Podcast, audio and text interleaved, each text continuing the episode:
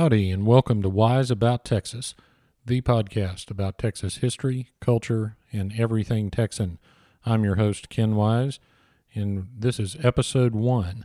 For episode one, I thought I'd combine Texas history with my current service as a judge and talk about the first judges of Texas.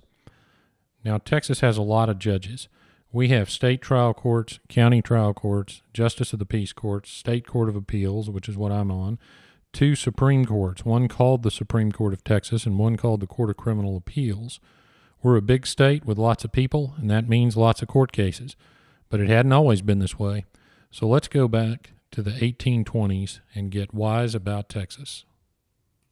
Now, you'd think there'd be one first judge of Texas, but neither lawyers nor Texans would ever make things that easy. The first judge of the Republic of Texas was Benjamin Cromwell Franklin, but we're going to get to him in a minute because I can't call him the first judge in Texas. For that, we've got to go a little further back to the 1820s. Now, you'll recall that Stephen F. Austin settled 300 families on a land grant referred to as Austin's Colony.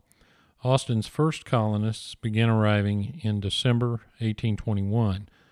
And for reference, the capital of Austin's colony was the town of San Felipe de Austin, and you'll have to pardon my pronunciation. Austin's colony was governed like other Mexican settlements of the time. A town council, which was called an ayuntamiento, governed the settlement. Again, please excuse my pronunciation. The ayuntamiento was headed by an individual titled the alcalde. Now, the alcalde was the chief executive of the settlement, and he had functions like a mayor, a judge, and a sheriff. He had all of those sorts of duties. Another member of the Ayuntamiento was called the Sindico Procurador. Now, this person was sort of like a city attorney.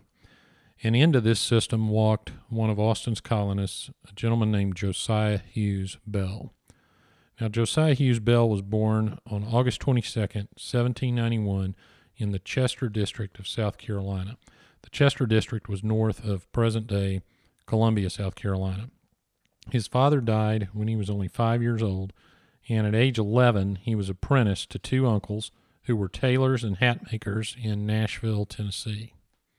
He moved to Missouri and became a justice of the peace in the Bellevue Township of Missouri in 1813, and he also joined the military.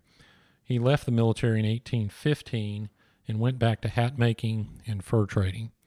Sometime in 1818, he sold his farm and got married. He married a lady named Mary Eveline McKenzie, who was originally from Kentucky. And it was during this time in Missouri that he probably got to know Moses Austin, who was the father of Stephen F. Austin. Moses Austin lived in Missouri during this time, and in fact, Moses Austin had founded the Bank of St. Louis. The newlywed Bells left Missouri and they settled in Natchitoches, Louisiana. His acquaintance with Austin, though, led to him bringing his wife and growing family to Texas with Stephen F. Austin in 1821. Now, Bell family lore has it that he crossed the Sabine on April 22, 1821, which, if that's true, meant he, he beat Stephen F. Austin into Texas. That's how early he came. The Bell family settled on New Year Creek near Old Washington. At this time, Bell served as the Sindico Procurador, the city attorney, for Austin's colony, and a year later, in 1822, he became the alcalde, which meant he had judicial duties.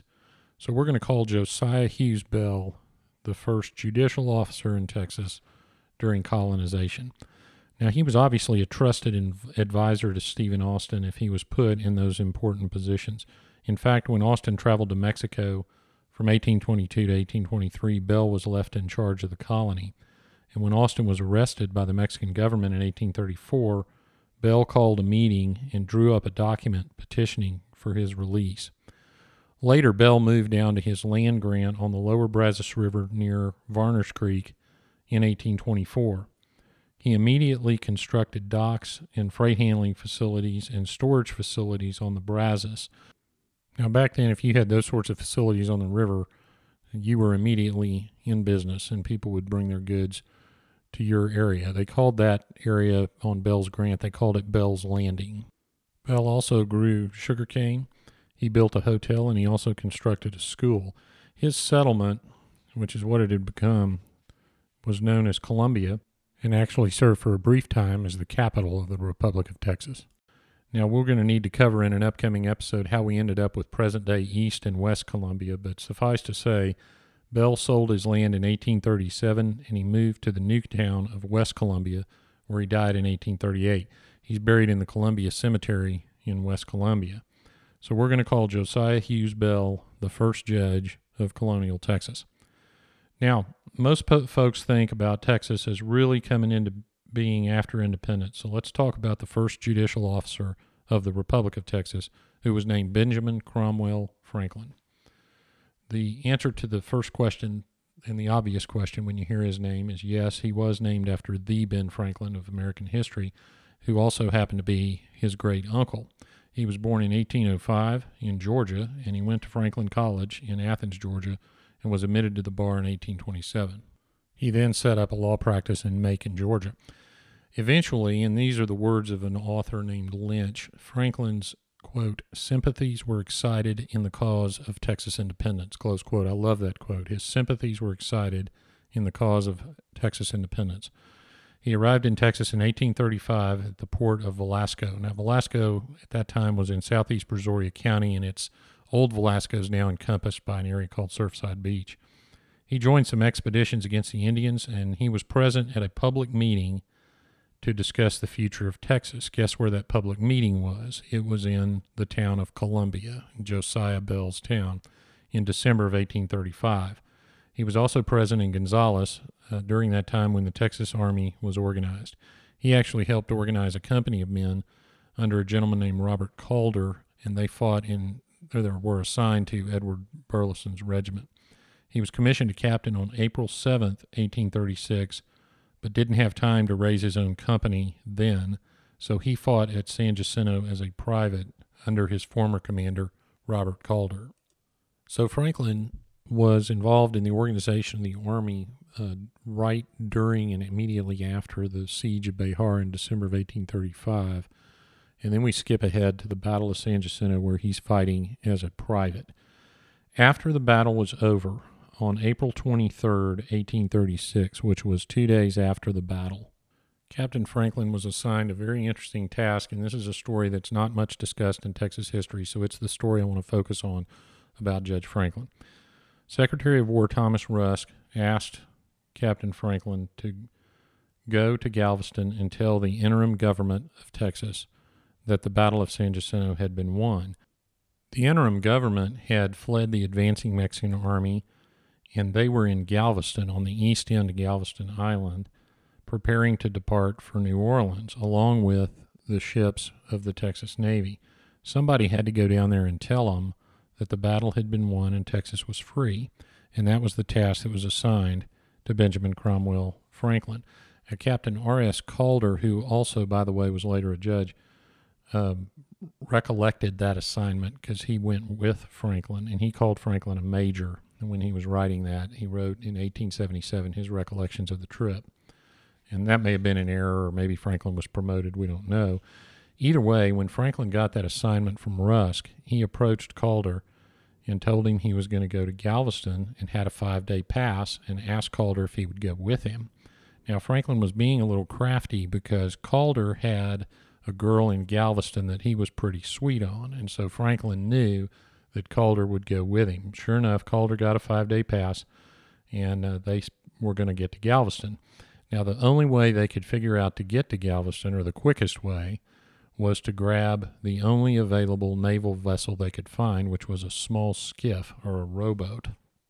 And so they were due to go to Galveston, and all they had from San Jacinto, and all they had was a rowboat.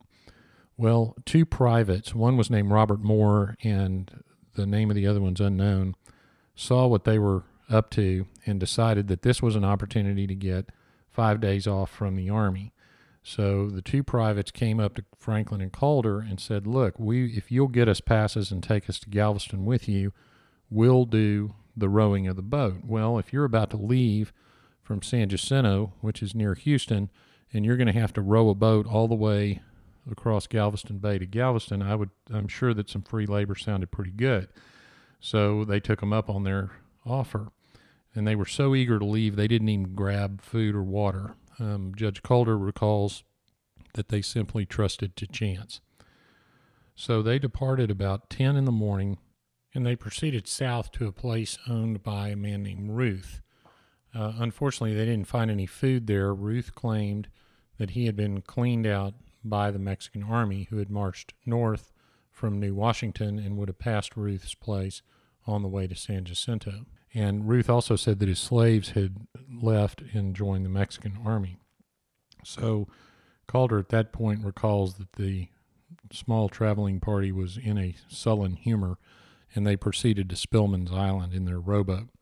Now, Spillman's Island is a sandy, flat island in the middle of what is now the Houston Ship Channel, and it's right off Morgan's Point, which at the time of San Jacinto was called New Washington.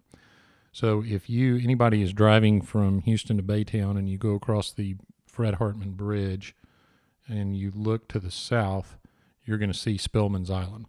Spillman's Island was originally granted to Henry Lewis in 1830 and it was sold by the executor of his estate to James Spillman in 1835. Now, I warned you in the introductory episode of this podcast that I was going to go into those kind of details, so there you go. There's your detail.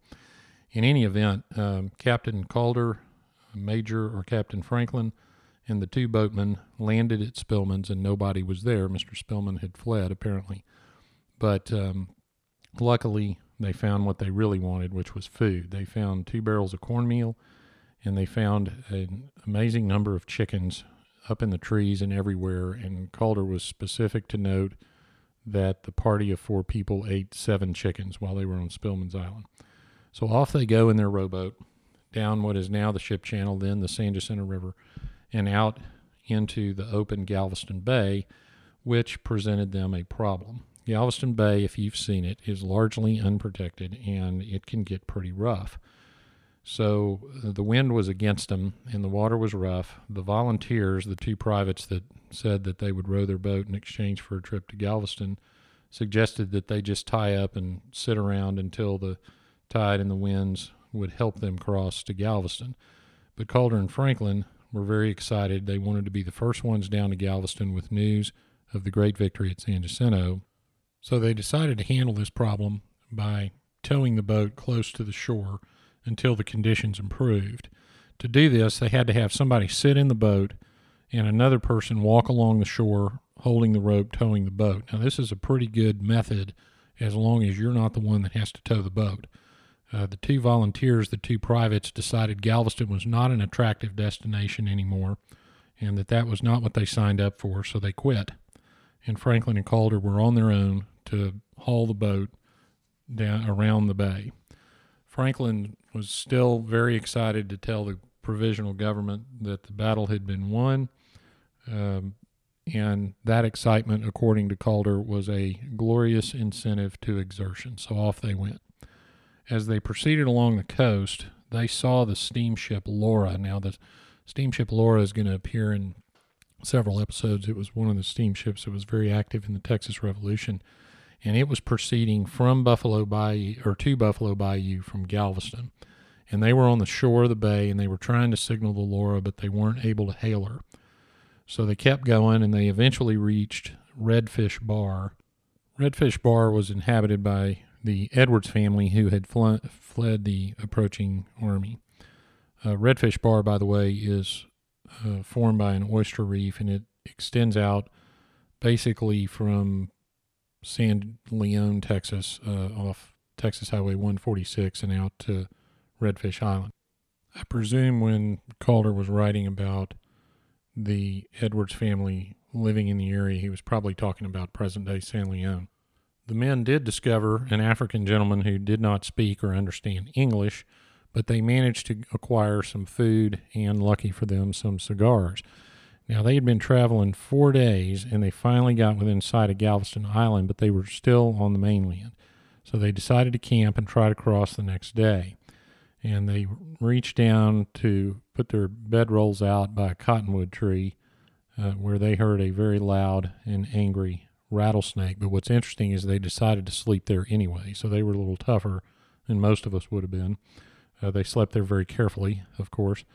Um, unfortunately, when they woke up, they discovered that a cold front had moved in overnight, as they do in Texas, and they were soaked with rain, and they all of a sudden had a north wind. But the north wind wasn't all that bad because it would blow them toward Galveston Island. So they decided to get in and start rowing to Galveston Island.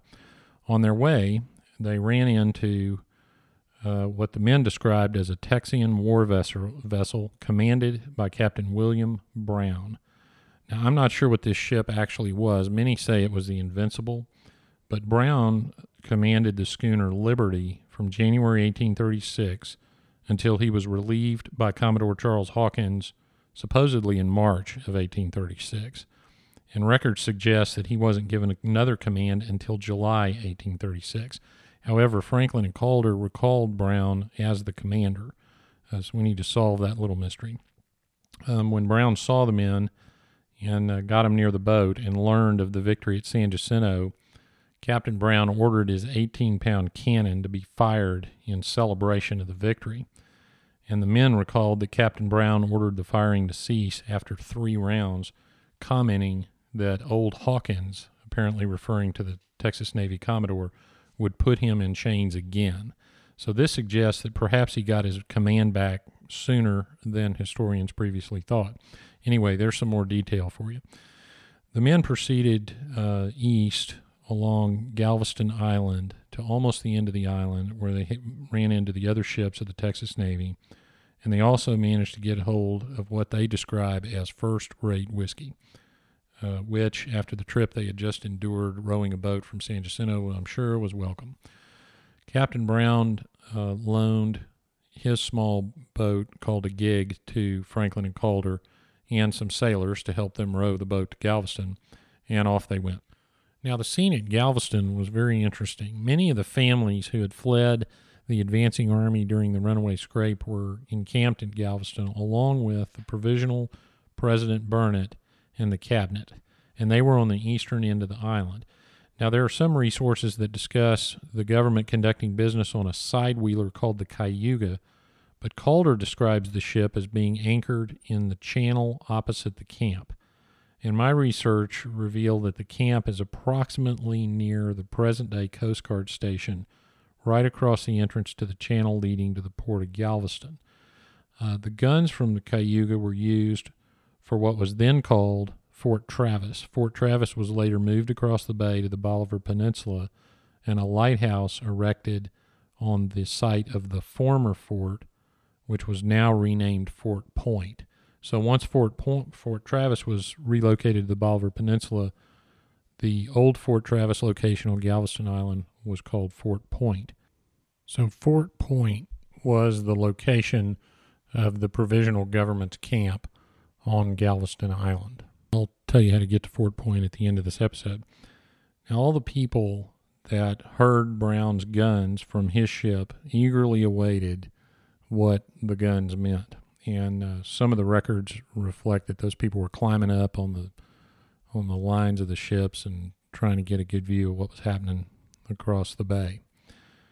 The men, uh, Franklin and Calder, ended up landing on Commodore Hawkins' ship and the people were informed that the Battle of San Jacinto had been won and Texas was free. Now, I think reading the accounts of this, I think Franklin was extremely excited that they had been able to deliver the news before the steamboat Laura got back and spoiled their four day mission. Commodore Hawkins left the ship and proceeded to President Burnet's camp and delivered the news to the president. He returned, he left Calder and Franklin on the ship uh, eating and drinking. He returned to tell Calder and Franklin that they needed to take a break from their feast and go down there and give their dispatches to the president. Now, something amusing happened when the Commodore reported to the president. Calder and Franklin, as I mentioned, were partying on the ship and enjoying their hero's welcome.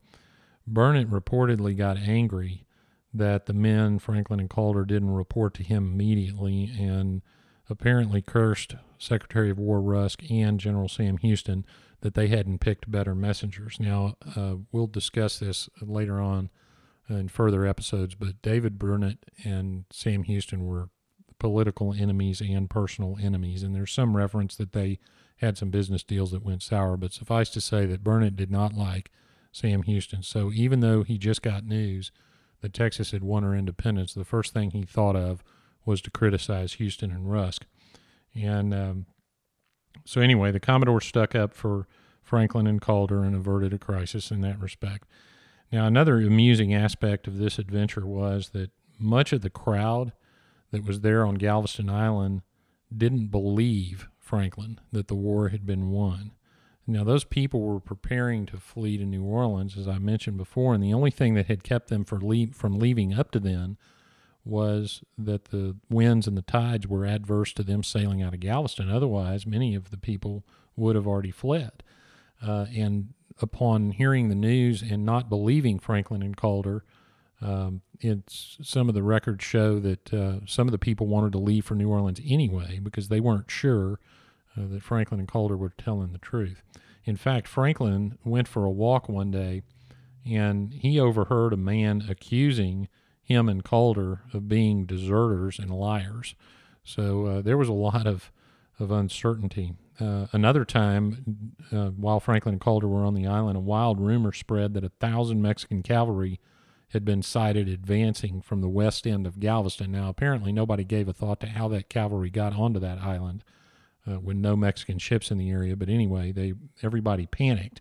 Uh, men were assembled, scouts were dispatched, and uh, as the men were getting their weapons ready to march against this advancing cavalry, they discovered that uh, the scouts discovered that some of the families that had encamped west of the headquarters had a big washing day and had hung all their laundry out, which caused somebody to to raise the alarm that the cavalry was coming. So it was obviously a very tense situation on Galveston Island in April of 1836. Now, before we leave this part of the story, let me mention that Captain Calder went on to become the first sheriff of Brazoria County. He served as a judge later in Brazoria County and Fort Bend County. He was the mayor of the town of Brazoria. He was also the mayor of the town of Richmond, Texas. And uh, then he practiced law in Richmond, Texas. So let's go back to Benjamin Franklin. He obviously had proved himself reliable as an officer, and his legal skills were soon in demand because the young Republic of Texas was about to engage in an act of war against the very United States to whom Sam Houston hoped to join the Republic of Texas. And uh, you heard that right. Texas engaged in an act of war against the United States. So let's talk about that story because this is it relates to Benjamin Cromwell Franklin, and it's also a story that you don't hear a lot about. The fledgling Republic of Texas actually had a navy, and I'll cover the Texas Navy uh, in future episodes. Mexican ships patrolled the Gulf Coast to such a, gr- a degree that Texas had purchased a 125 ton schooner called the Invincible to ward off the Mexican ships.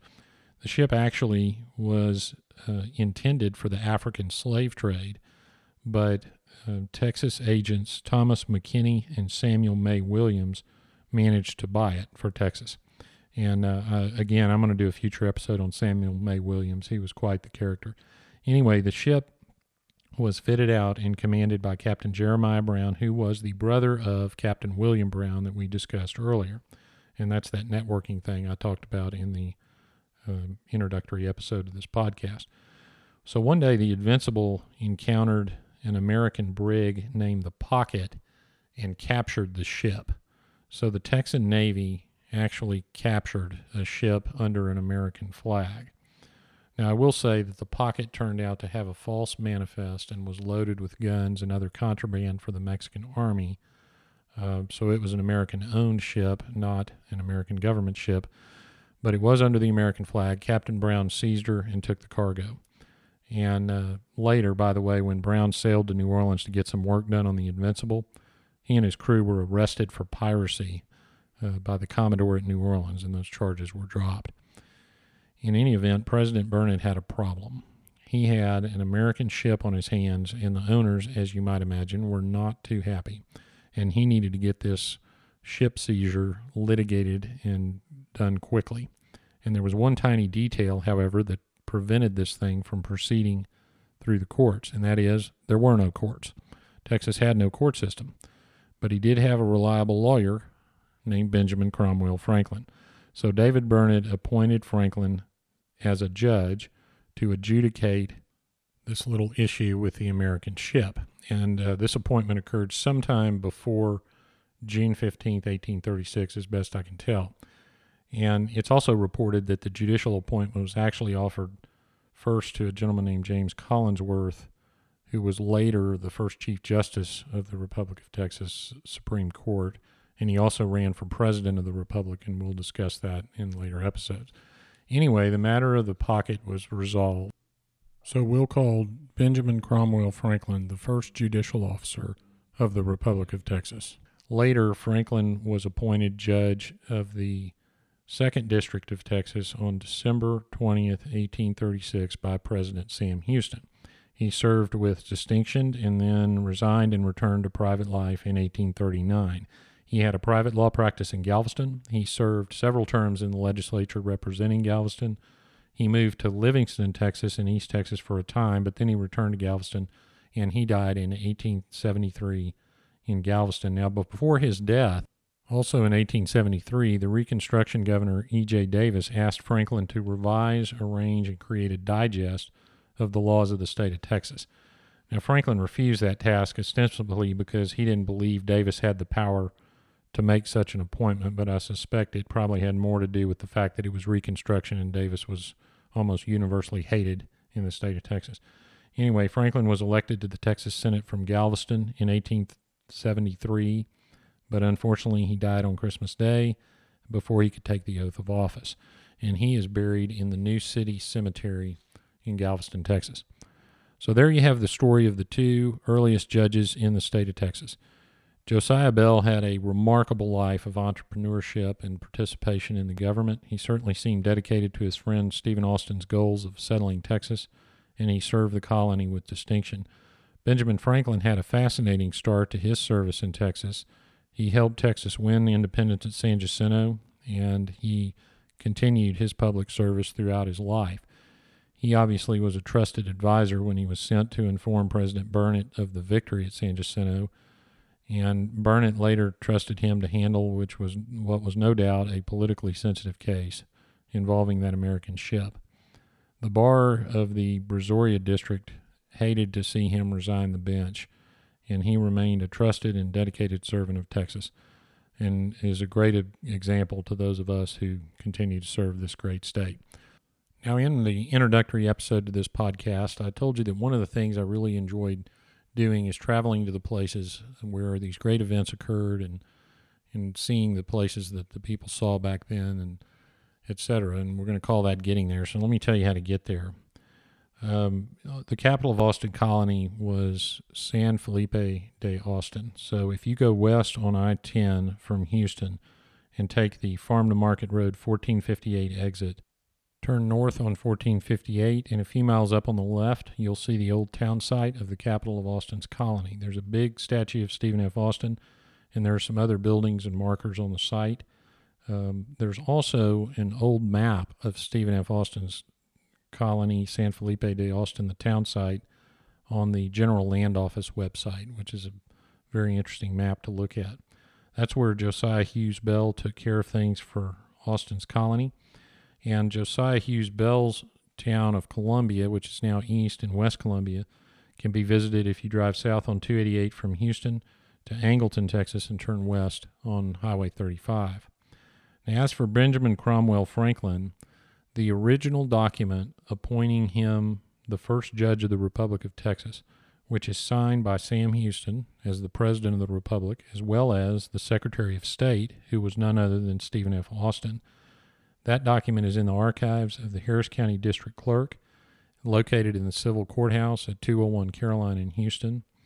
And on the second floor of that building is a historic document reading room, and I believe it is available by appointment, but you can also go online and look, many of those original historical documents have been imaged. So if you will go to the Harris County District Clerk's website, you can see the actual document appointing Benjamin Cromwell Franklin judge, which he also signed. Uh, judge Franklin's portrait hangs in the courtroom of what is now the 11th District Court uh, in the Harris County Civil Courthouse, that same building at 201 Caroline. The 11th District Court was that first District Court of the Republic of Texas and the court over which Judge Franklin presided. It's just through the years been renamed, so now it's the 11th District Court. And uh, Judge Franklin is buried in the New City Cemetery in Galveston, Texas, which is on Broadway. Well, that wraps it up for our first episode of Wise About Texas.